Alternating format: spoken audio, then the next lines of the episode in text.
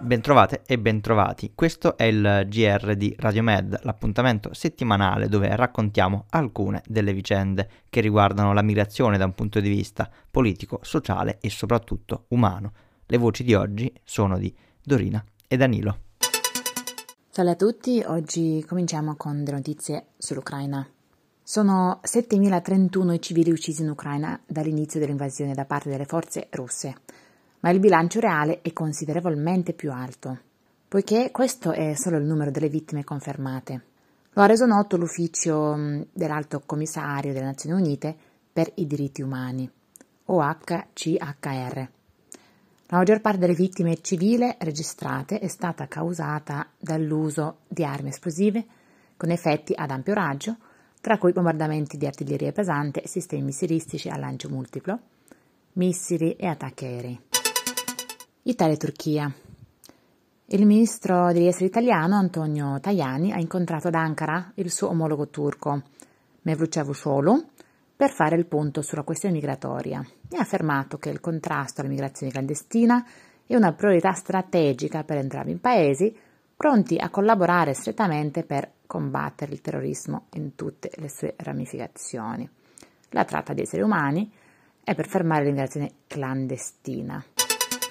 Tunisia.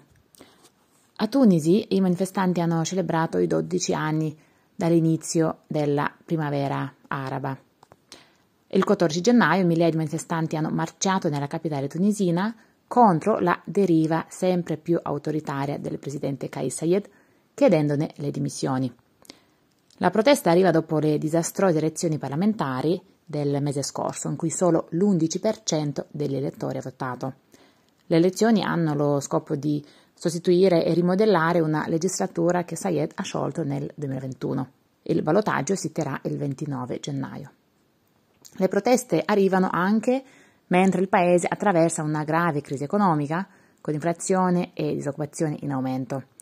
Negli ultimi mesi i tunisini sono stati colpiti dall'aumento dei prezzi dei prodotti alimentari e dalla carenza di carburante e generi alimentari di base come zucchero, olio vegetale e riso. Il 14 gennaio del 2011 l'allora presidente Zine Abidin Ben Ali è stato costretto a lasciare il potere, trasformando il paese in una democrazia che ha ispirato la primavera araba.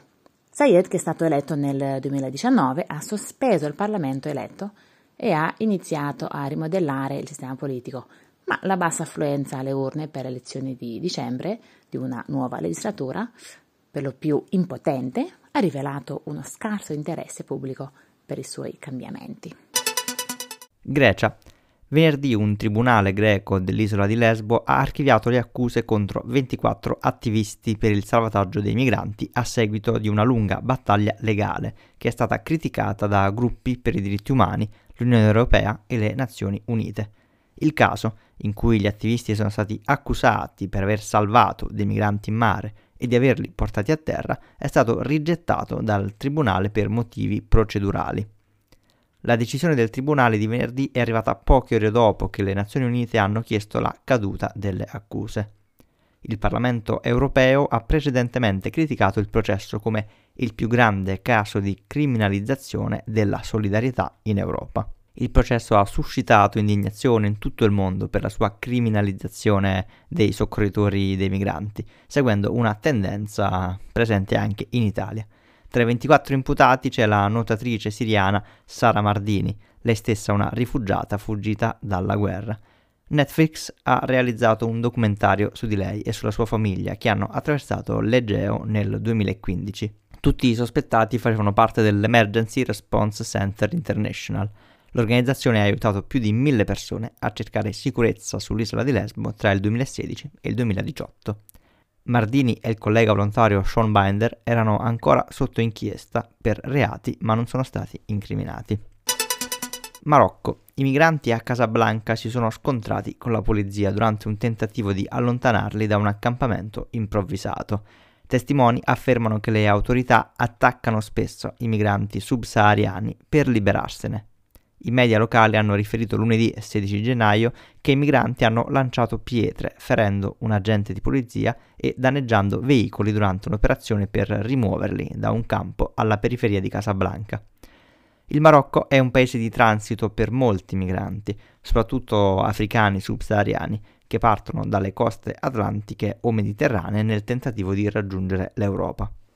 Molti migranti si stabiliscono anche in Marocco, che ha condotto due importanti campagne di regolarizzazione, concedendo la residenza a decine di migliaia di migranti irregolari dell'Africa subsahariana. Un gran numero vive ancora nel campo di Oled Ziane, nella periferia di Casablanca, teatro di violenti incidenti negli ultimi anni, mentre la polizia ha tentato di smantellarlo. Testimoni hanno riferito all'Associazione marocchina per i diritti umani, un gruppo che sostiene i migranti, che le autorità spesso attaccano i migranti subsahariani per sbarazzarsi di loro. Nel giugno 2019 il campo è stato devastato da un incendio e molti dei residenti sono stati ricoverati in ospedale.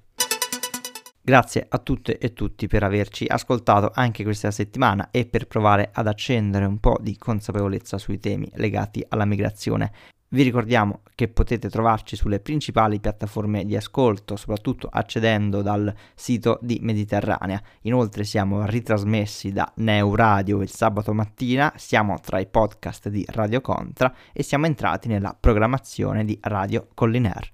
Grazie ancora e alla prossima.